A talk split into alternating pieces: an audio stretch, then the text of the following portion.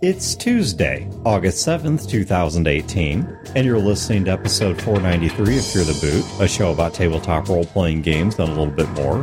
Running time for this episode is 42 minutes.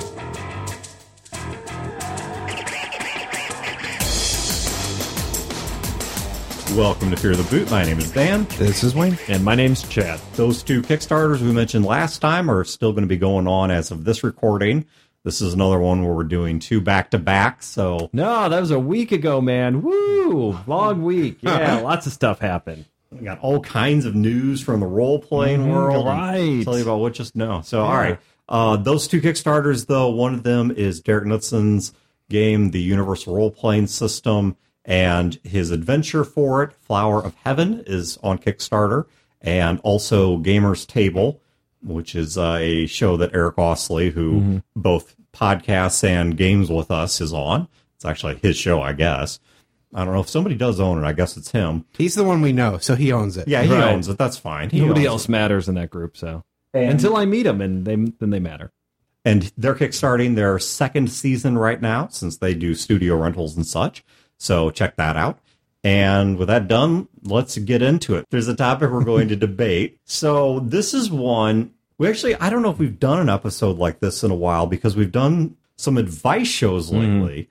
But we haven't done one where you're objectively wrong. I yet. don't know that we've done one where there was strong disagreement Right. between the hosts. And so the topic we're going to talk about is recycling. Now, when I, I say recycling, I I don't mean plastic cups. I don't mean plastic cups. I also do not mean borrowing from something that is established or written by somebody else and adapting it to your game. I'm Right. not talking about that. So I'm not talking about dipping into a module mm-hmm. or a setting book or a movie for inspiration. We're not talking about that. We are talking about recycling your material or recycling something Like large swaths of material, not just oh, there was this crazy NPC I like who would work Yeah. here, or I had an idea for a game. Precisely. Like we're talking. I ran this game in 1985 and it was freaking awesome. We're doing it again. Right. Let's get the band back together. Because I think we could agree that recycling in small amounts. Sure. That I don't think there'd be any disagreement amongst us about that if you bring back an NPC that was kind of fun and throw them at a group to see if they work or not, I mm-hmm. think there'd be unanimous agreement amongst the hosts that this is on the table. This is on the menu. Well, I'll also say one thing that wouldn't come up in this topic is one shots. Mhm. I'm all for running the same one shot for multiple groups and seeing Sure. how they react because one shots tend to be a little more railroady, a little more setting. Yeah. Well, There's a lot. Sometimes you're even providing the characters for them. I would gladly take any of my notes and from any con game I've run and set down in front of another group and run the same Oh, hell, game. sometimes it's what makes con games possible. Because if you're running something in multiple slots or whatever, you've only got a finite amount of time to prepare. So if you can take a game and run it twice, and on top of that, sometimes it's a lot of fun because within that con, and I think this is also true in larger campaigns, but we'll come back to that.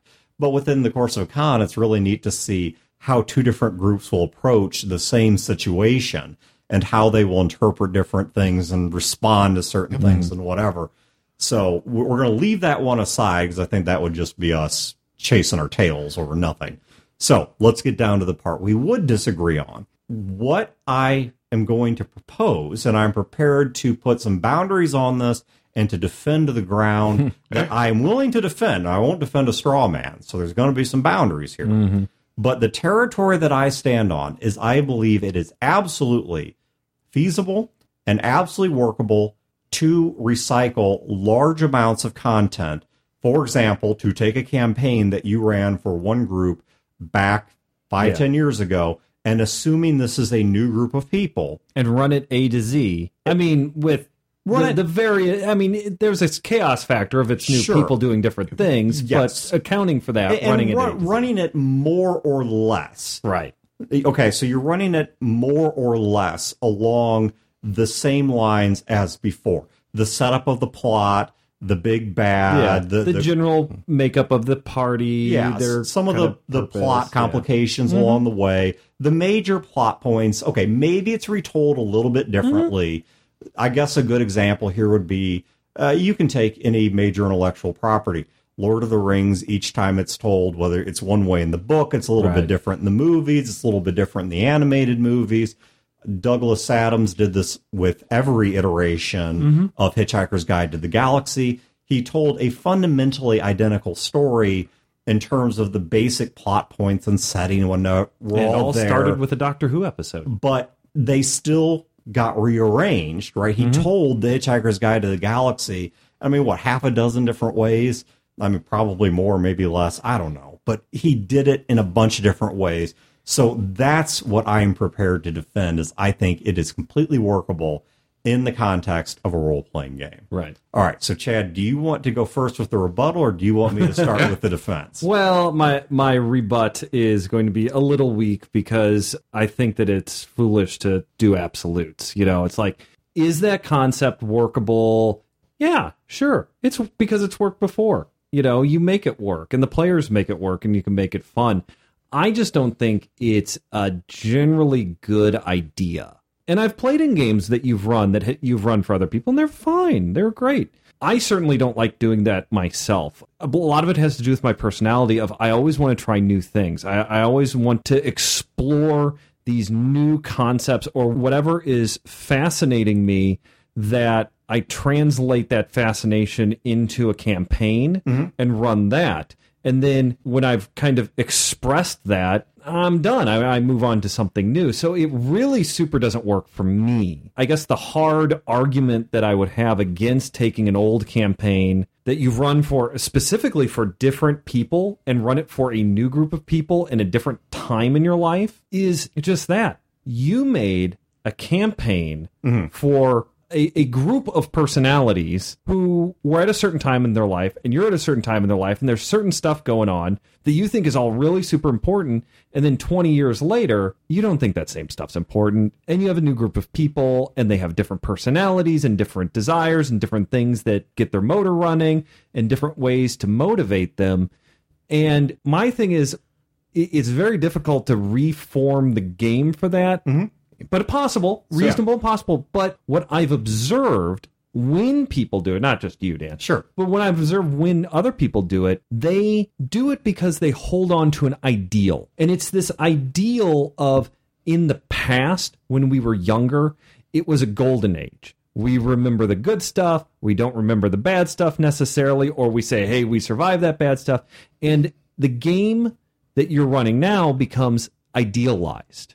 And so, because it's an idealized memory, which is great and should be cherished, there is an effort to recreate the experience and not the game, and that ends in tears. Oh, here I will go a step farther actually on your side, mm-hmm. which is I'll say it doesn't have to be a youthful thing. Right. It could be a campaign that you ran last year. Mm-hmm. And you still, though, have this thing where maybe, let's say it's not idealized.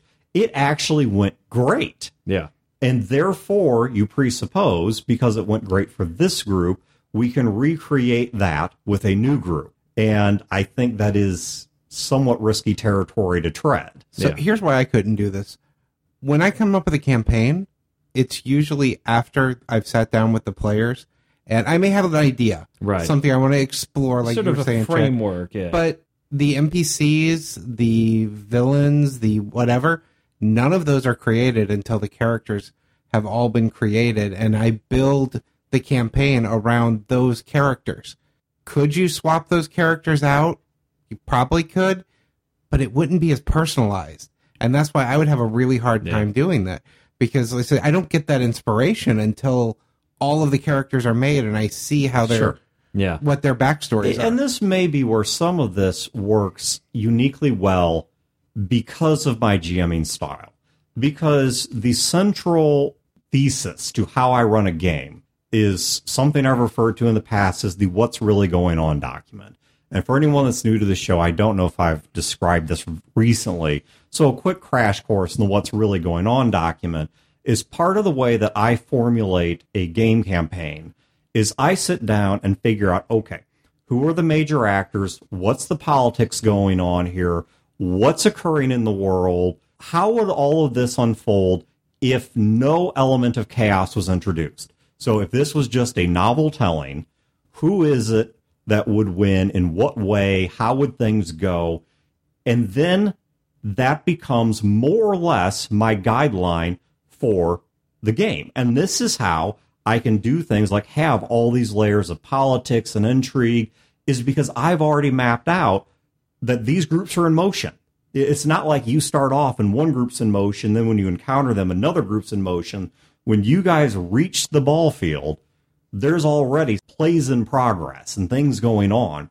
And so that may be something about my style of game mastering that makes this uniquely workable because a what's really going on document, it presupposes the introduction of an element of chaos.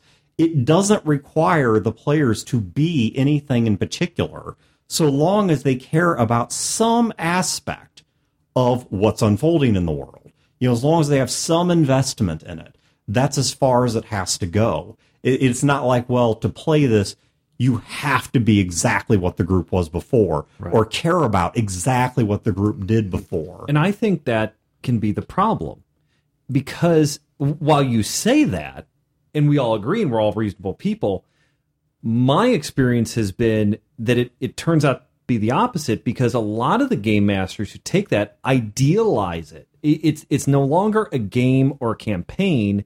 It is the totally unrelated, idealized experience. And so they think that the game and the experience are the same thing, and it's not. And when they run it, it's like the game could be firing in all of its cylinders. Yeah. Everybody can be going great. You've personalized the game for the players, and the experience is totally different, and it's wrong and it's disappointing. Well, and I think that's something that the game master has to unpucker on from the outset. Yes. Is the game master has to accept that there are going to be things about this game that are going to be radically different. That and that's good. That's and that's good, good yes. Because if you are just doing a rote paint by numbers recitation of the prior campaign, it doesn't work. At best, you are railroading your players down a pipe they don't want to be going down. Mm-hmm. At worst, you're going to go beyond railroading and into something that is boring, right. expectation heavy, yeah. and it's just going to be a disappointment across the board. Because, I mean, heck, you don't even have to do a role playing game for this. I can sit down and watch a movie mm-hmm. with somebody where it fits, let's say, their sense of humor, and we're just dying laughing watching it. And I'm like, oh, this is so hilarious. I've got to show this to so and so and they take one look at it and don't even crack a smile. Right. You know, they like I don't this is stupid. This is the yep. dumbest thing I've ever seen. And then that movie becomes bad for you because it's such a disappointment like this thing that you love and now that their emotion is bringing you down on yeah. it and it's yeah. And so I mean or I, that that person becomes the problem. right. And so I think there's a lot Just of don't understand the subtle humor of Adam Sandler. I think there's a lot of things that you can carry over. I think there's a lot of things you can reuse once again, particularly the central thesis of what is going on in the world. But the game master has to unpucker and have some flexibility. Yeah. But and this is another thing where maybe my style of GMing or my personality makes this work uniquely well. Is to me that's the fascination. My games have these layers of politics. They don't typically have a clear cut villain. It's much more about mm-hmm. these. Yes, there are going to be good guys and bad guys, and there are going to be friendly and unfriendly individuals, but there's a lot of angles to look at things. And I want to see how you resolve that. And some of it is I'm looking to see what you guys will do with this. I right. want a different outcome, or maybe the same outcome, but you're going to arrive there on your own. I'm not going to force you down that. You know, I would love to see in some of these games would another group side with the same group the previous one sided with? Would they come to the same moral conclusions? Would they make the same friends and enemies? You know, would they solve the plot points in radically different ways, possibly to the point of derailing the campaign three settings in? To the point that it does take on a new life of its own. It's something I couldn't do with a campaign, but it makes me think of video games and replaying through games, choosing different factions, different characters, things like that and sometimes in video games, that's something that is fun to redo those plot points. And, but and the video games are more scripted. Yeah, and and that's not fun for me And I get why people enjoy it. I don't read books twice. I, I read a new book every time. I never read the same book twice. And I don't play video games more than once, at least single player plot ones. I, One of the reasons I just I get like- bored with them. One of the reasons I like reading books more than once, what may actually support Dan's idea is I'm at a different place in my life and mm-hmm. I see things differently. Yeah. So I may get something out of it that I didn't before. First time I saw uh, Office Space, didn't get it, wasn't funny. Mm. Then once I'd worked in a cubicle farm, I went back and watched it, and it became one of my top ten movies. Mm-hmm. Love the movie. I was in a different place in my life. Sure. If I had had that mindset of, you know, I already done, it, I'm going to go do something new, I would have missed out on something I really enjoy now mm-hmm. because I just didn't. I wasn't in a place at the first point to really enjoy it, and I think that can happen when you run games too. How you approached it as a GM the first time may be completely different than how you approach the same material 10 years later because you're in a different place. Yeah. And I would say if you're using your game notes as written, you're using them in that paint by numbers fashion, you've already got this wrong. I mean, sure, that's what you can mine for the gist of things. But if you cannot accept that this is going to be a different experience, that you are not recreating the exact same story, then this isn't going to work in all probability. I would change out NPCs to be more impactful for the characters hmm. that I have at the table now and the new players I have at the table, I think. Try to make it more customized if I ever tried this. I still just can't imagine myself trying this for the type games I run, but I think that there's a possibility of the players becoming intimidated by the concept from the game master or intimidated by the pitch. Because the, the game master can be very excited about it. I mean, they are. They had a great game with it. But they the game master could instead of saying, well, okay, here's this concept and here's this story and here's this big bad. How do you guys see your characters fitting into it? You know, let's do a little back and forth. Instead, the game master comes, guys, in 1985, I had the most awesome summer ever because we played this campaign and we were these characters and we did these things and it was awesome and you're going to love it. And then the players are sitting there going, what if I don't love it? Or, what do I have to add to this world that's already fully yeah, formed? exactly. It, it there's an intimidation factor of okay, well, they're playing a band of circus performers that go from town to town investigating uh, supernatural events. Man, I am really super not interested in playing carnies or circus people. I don't think I would tell the group that I'd run it before. Yeah, I would present it like it's a brand new campaign. right. Just leave out the fact that I've run it. and try not to oversell. Yeah. because that's the issue is that you know so much about the campaign because you ran it and hmm. you have these ideas of they're going to have fun and they're going to be awesome and it's going to be really funny and what if you're playing with a group that doesn't really do funny they do serious or they do dark or something like that well That's definitely the first piece of advice I have for you, Dan, is when you want to do this, don't mention you've run it before. Just lie about Because it. it's not even even lying. lie. Well, just- you just don't bring it up. Yeah. Because that is something. i've got an idea for a campaign do you guys Yeah. want to play battletech where we play mercenaries on the edge of the clans Yeah. sure i'm down Yeah, don't mention. Do mention you want to play Silver Silver Scorpions? Not Yeah. so much. I mean, I you're have really a crazy- glued to that I have setting, and I've witnessed- done it before. Yeah, I have witnessed this among different players that have played for you. There is that instant pucker when you say, I've run this before. Whether it be Stone Keep, Okay. Silver Scorpions. No, all right. so That one I have to because this is driving me bad. shit. so, all right, Stone Keep, you're correct. That one I've run for a couple different groups, and the groups have had very different approaches, and it's been really neat to see both the different ways they've approached it, and also Is there actually a keep made of stone in it, or Uh, is that just a, like a cool name? It is no. It's called Stone Keep because in the Forgotten Realms there's a major trade road that sits between major empires, and it's kind of caught up in this no man's land of little city states. And at this intersection is something called the Standing Stone, which has an ancient treaty between elves and men that like nobody even really remembers anymore, mm-hmm. and the elves have since left the area and whatever. But that giant landmark is still there. How the game starts is there is a keep with a town that's sprung up around it that is built as a satellite outpost by one of these empires that isn't per se trying to stake claim to the countryside, but is just putting down a footprint from which they're trying to keep a little bit of law and order along those roads. And the keep is named after the, the fact that there's the standing stone next to it. And for that reason, they just call it the Stone Keep or the Stones Keep. And so it's just a landmark name. Uh, I guess it is made out of stone, at least in part, stone and wood, but uh, that's where it gets its name from. But when that one I have run for multiple groups with that unpuckering and with that whatever and seeing it go really neat. But the one that drives me nuts is for some reason everyone is convinced I have run a Battletech campaign about a group called the Silver Scorpions to explain this to the people listening.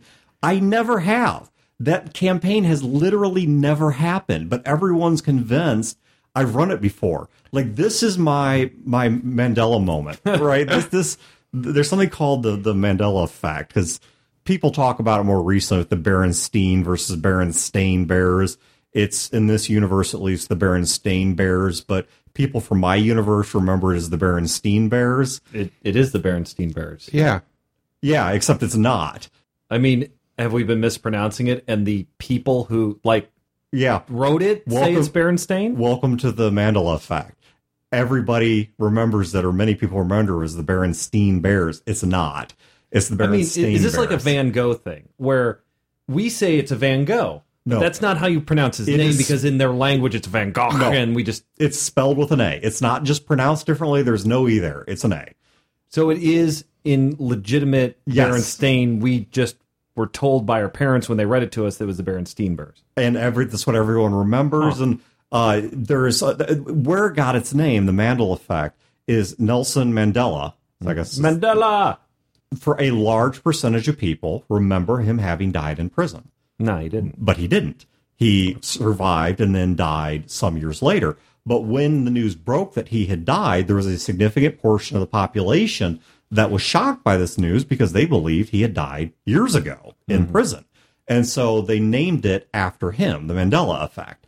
And there are several other examples of this. If you go into Wikipedia, they have a whole list of these memories that are shared by a substantial number of people. And hmm. there have been various theories on why this is true, ranging from the maybe we our consciousness is jumping multiverses to no, maybe there's psychological or sociological reasons for this or whatever, and way out of the context of the show.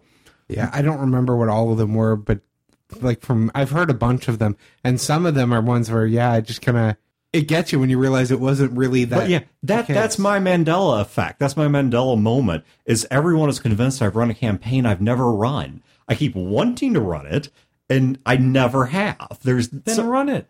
I tried and I got shot down. Well, maybe we don't want to play Silver Scorpions. I mean, you run it so often, we're Yeah. tired of it. I run it all the time. But the point being, though, okay, there are other campaigns though where I have rerun campaigns or large swaths of campaigns, and I've seen it work out. And this is why I believe within that context, if you are willing to start killing off your sacred cows, if you're willing to start letting these things go, then you can absolutely mine your own stuff. But you have to accept as a game master coming into it that you are telling a fundamentally different story for a different group of people. Or maybe it's not Well, a different story. and I think but it's more actually it's a different experience. I think you said it there. You're mining your old stuff. You're not running Yeah. the game that you ran in 1985 that was the best summer ever. Because let me tell you, 20 years ago, you sucked as a game master. And I don't mean you, Dan. I mean everybody. Everybody, yeah. Everybody sucked in the past as a game master, and you ran more and you got better. You're a better game master. That's not true. I wasn't a game master then. Well, that's true. You were lost in the woods and didn't know what role playing games were. But what you were describing there reminded me of all of the advice we give about running in a Wayne, you were licensed setting. huffing lead and doing basement wrestling. I think everything about your life has come a long way in 20 years. What you described though remind me of all the advice we normally give about playing in a licensed setting. Can they kill Darth Vader? Conversation. This is really the same thing, except they don't know that setting and story you do. You have to treat it the same way of the moment you say go, whatever continuity you had before, that's set. Mm-hmm. Yeah. But Okay. this is completely different and anything's on the table. So let's keep going with our Mandela effect here. let's say some people enter our reality, and in their reality, Star Wars does not exist. And I sit down with my preferred version, which is the D20 revised. I know people love Saga and whatever, and I- whatever. But I sit down with my D20 revised. And I'm like, all right, we're going to play this game you guys have never heard of. And here's your characters. You're playing Luke and Han and Leia and Chewbacca. Now, how do we get Why a, am I playing a character called Chewing Tobacco? there's a lot of hard questions for I have to answer. But the point being, though, that the same advice I would give about getting a good game out of that mm-hmm. is the advice I would give out of recycling my own material. Right. You know, and so Wayne, I think in some ways you're dead on in that there is absolutely a parallel to the way that I would approach setting canon of, you know, saying, okay, look, if this is your story, I can't tell you that you have to walk a particular road. I can't tell you, I mean, maybe Luke sees that dad has a point and joins the dark side. Or maybe he, you know, actually sells the robots for profit and gets accepted to the academy. exactly. I and that's okay. But the, you know, the, what's really going on doesn't change. There is still an Emperor Palpatine Yeah. who's built a Death Star, who's going around blowing up planets. There's still a rebellion. Mm-hmm. There's still all these smaller pirate and neutral factions that are clustered around. We've mean- now officially sold me on this idea of redoing the Silver stuff because you know how much I love what if stories and alternate realities, and essentially that's what you're creating is how would this story have gone differently if different people were there, mm-hmm. and that's Okay, so let me doing. ask you this. What is your guys' opinion? And I'm against it, but what is your guys' opinion of taking a campaign that you've run Yeah. for these specific players, Mhm. and then 20 years later, the exact same group of players, you actually convince them to let you run the same campaign again. Now, this isn't some well, it's X number of years or it's the it's the character's children. No, they started at point A 20 years ago and they got to point Z. Guess what? Same characters, new system. We're starting at point A again. I it's would the ne- summer of '85. I would never do it. I hate the idea. Yeah, because for me, I disgusting like doing big reveals and big gives and mysteries, Yeah. and they already know those mysteries. I'm with, I, I'm completely with you guys on this one. I would struggle with that a lot more. I think I could do it, but only under a lot of concessions and caveats. For starters, the players would have to have a pretty poor memory, or it's been long enough they genuinely have forgotten what that campaign was about. Secondly, they would have to be on board with this down to a man and woman. I, I would have to know that they're okay with the fact that we're about to rerun something they've already played. I think the third thing I would have to do is say we need to get into some of the what if. We can't just relive what we did. I mean, I mean, why not? You watch a movie like Star Wars. Okay. You don't know Vader. You know what? You know Vader is his father. You know it. That's sure. the big freaking reveal. songs I love, I don't listen to once. Right. You know, I don't listen to them And now constantly. you're now but- you're older and you're a better player and you're a better GM. And we're not going to do a nostalgia side thing where we're going to run the summer of 85 campaign just like it was and everybody come with their 80s clothes. But we're going to take this thing that we just have these great memories of and we're going to do the, you know, adult real version of it now. So you hit on something that I've been thinking about as we talked about this. You've run it before, you know the the good and the bad. It's kind of an opportunity to fix everything you screwed up the first time. the- You'll make new screw ups, Right. but Yeah. you all of those landmines, all those things you regret in the game that just didn't happen well, you can fix all of you that. You can mm-hmm. mature a lot of things, yeah, that were kind mm-hmm. of doofy or didn't work or whatever. It does give you a chance to paint over a mm-hmm. lot of things or to put a rug over the pea stains and such. so yeah, I did. You didn't realize this NPC had a really stupid name. You can fix that now. So the idea that the the summer of '85 campaign with the group, we're getting the band back together, right? The Yeah. same people. All the arguments that you guys use in favor of this, and in, not in of that, but in favor of running an old game for a new group, all the pluses about it, all the things you say, can be used for this terrible idea of running the campaign of '85 for the old band. You're a better game master. They're better players. You made some mistakes. Those can be patched over now. You're all more mature. You're not going to be sitting around eating Cheetos, smoking pot. You're actually going to be like running a, a really serious, good campaign and maybe Cheetos and pot afterwards. Yeah.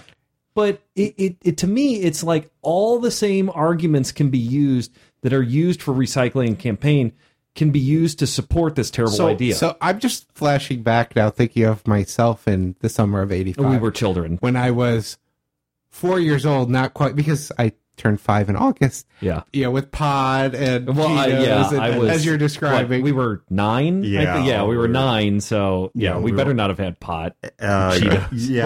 Well, we had a lot of Cheetos, but Yeah, we're like eight or nine, depending on the point in the year. But only thing I can come up with like that, Mm-hmm. where I went back to the same group of people, and they were interested in trying to recapture something that had happened before. because we've done it, We did, and it worked well, but we changed it. we changed it. Well, in, in two different ways. So I've got two campaigns in mind.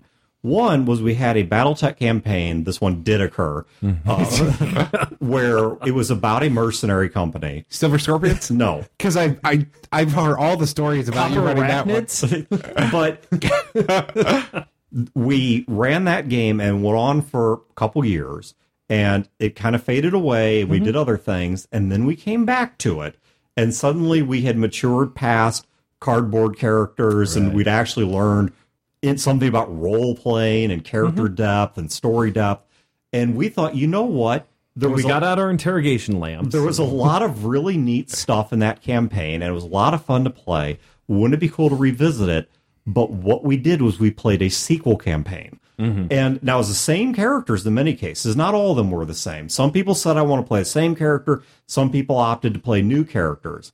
But it started off basically a couple years after the previous campaign had Well- ended. and it's like, okay, so that's here- not the same thing. no, no. I oh, mean it's cool. That's my point. Is, yeah. yeah. Is but we did attempt to recapture the experience, mm-hmm. and the way we did that, and did Would it. you say the experience or like the old feel? and? I guess I'm using them interchangeably here. That's what I mean. Is kind of the feel of the good old days. But we did it not by photocopying a moment. We did it Mm-hmm. by saying, how do we recapture that type of moment? Right. You know, in the same way that I go to see a new movie from a genre I like is because I want to relive a type of moment. As of this recording, Equalizer 2 comes out in a couple of days. you know, the first one was bad, and I I loved Equalizer. it. I loved it. You like revenge porn? I do. I, lo- I I love I love revenge porn movies, and I love Denzel Washington. right. And so for me, this is a great recipe, and I totally want to see this movie. The same when I saw John Wick 2. Mm-hmm. You know, I would I didn't want to see John Wick 1 repeated. Right. You know, I wanted to go see, but I wanted a similar experience. I wanted to relive John Wick 1, but with new material. And that's, I think, what we went for. Now, the second time we did it, we changed it up in a different way. And this was the All Stars game, where we decided to take a bunch of characters that we had played in previous campaigns. Some of them had been in the same campaign. All Some, of them were terrible. some, yeah, all of them were pretty terrible. Some of them had been from different campaigns. We're like, you know what? Let's mature them. Let's improve them. Let's put them under one roof Right. and let's tell a new story, but see if we can still mine the great experiences that we got from playing those characters. So, was it really recycling a campaign? There's recycling characters, No, for sure. But it certainly did recycle the setup of Yeah. some campaigns because while we matured them, we did not radically rewrite those characters. Right. It wasn't like we well, we we took the goofiness and cheese of, of Sure. hyperactive teenagers away from them. uh, we we calmed them down. yeah. but it wasn't like we completely threw away the concepts. Mm-hmm. It wasn't like, okay, It was like we we went from Adam West Batman to well, I guess Frank Miller, some dark '90s Sure. Batman sort of thing. but yeah, we didn't change the fact that he's But he's still Batman and- He's still yeah. Batman and has the Bat Cave and the Batmobile. He doesn't kill and- people. He's about justice, and his Yeah. parents died, and he's really rich. And and has a butler named Alfred. Yeah, Yeah. we kept is you would still recognize these Mm-hmm. as the same characters. But once again, was it exactly a photocopy of a prior campaign? No. Were there some similar elements? Oh yeah. Were we trying to recapture the best parts of an experience? Yes. But it had to be made new in its own Right. way. And that's kind of my take on re- the legitimately recycling a campaign is that you can't take it whole cloth and expect it to be good even if you're you're doing all the right things even if you're not overselling it and you're changing stuff up you have to take the concept the core concept what makes it unique and interesting in its own thing and you have to take that and then make it new. And i think that's the key to to running this sort of game. If you aren't making it new and interesting even if you have a whole new group of people eh, i don't know. It's just gonna kind of be the same old same i mean that i can't tell you what problem you'll have but i think that there could potentially be a variety of problems. All right. So let's go around the table. Yeah. Start with Chad, who I don't think is going to have one. probably not If you did have to rerun one of your campaigns, thinking back, what would be the one you would choose to redo, knowing they're all completely different characters, but there's something about that uh, the one with Gnarl, for sure. I would totally rerun that from point A to Z because I I never finished it because I lost Uh, my job. Let me tell you straight up, that is one of the big reasons why there are campaigns I want to rerun. Is some of them are firmly in that Mandela thing where Hmm. I never ran them to begin with, but others are ones that it's not just I want to mature them. I never got to tell the full story. right. They died halfway through or less, Hmm. you know, well shy of their end point, and I want the chance to finish them. Yeah. It's one of those things. If you wanted to rerun the Gnarl game, Without Gnarl. and I, and I'm not just saying that. I love Gnarl. Gnarl was a wonderful character. I love you playing him, and it was great. I, but I, I would got- want to run it with uh, the, the who plays it doesn't matter. Same Yeah, players, different sure. players, a mix. But I would want new characters in a new setup. Okay. It would be the same world and the same campaign, and I would probably have you meet the same people doing the same stuff, put you on the same road.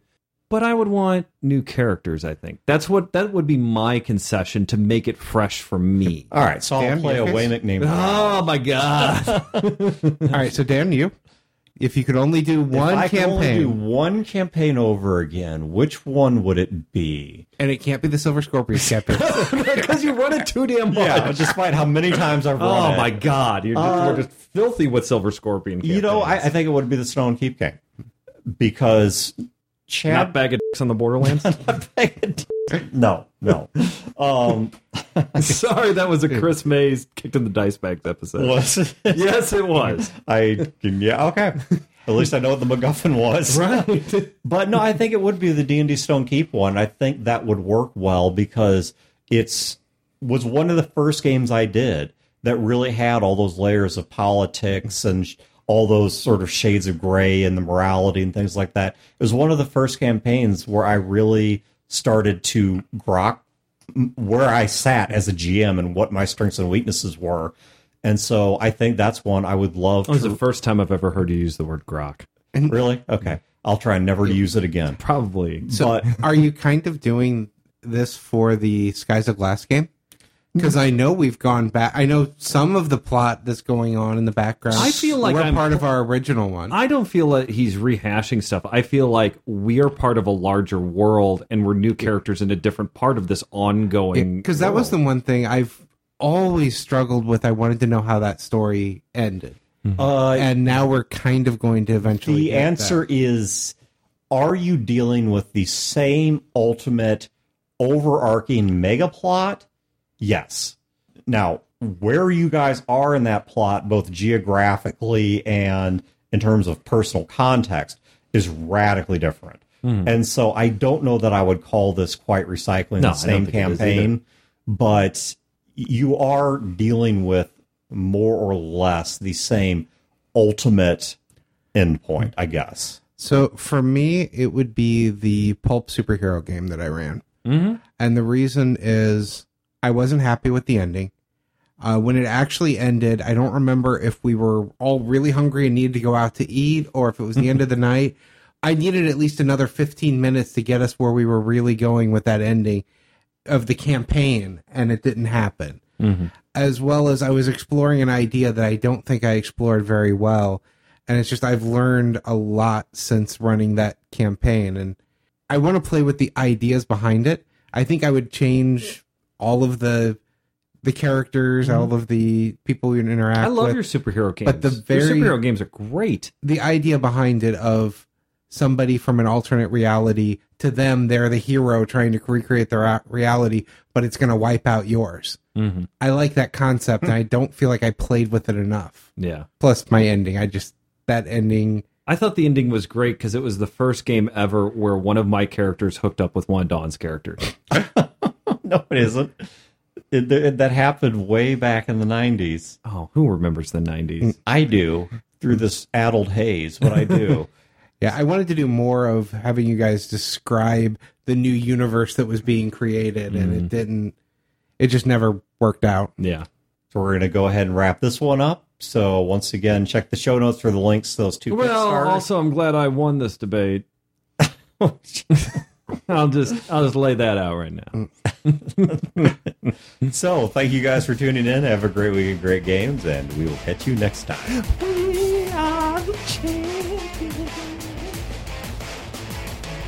This has been a production of Fear the Boot, copyright 2018. Listeners are free to use this episode in a non-commercial endeavor so long as credit is provided to feartheboot.com. You can find previous episodes and other resources at feartheboot.com. Fear the Boot is also a member of the RPG Academy network of shows. You can find other great shows in this network at therpgacademy.com slash network.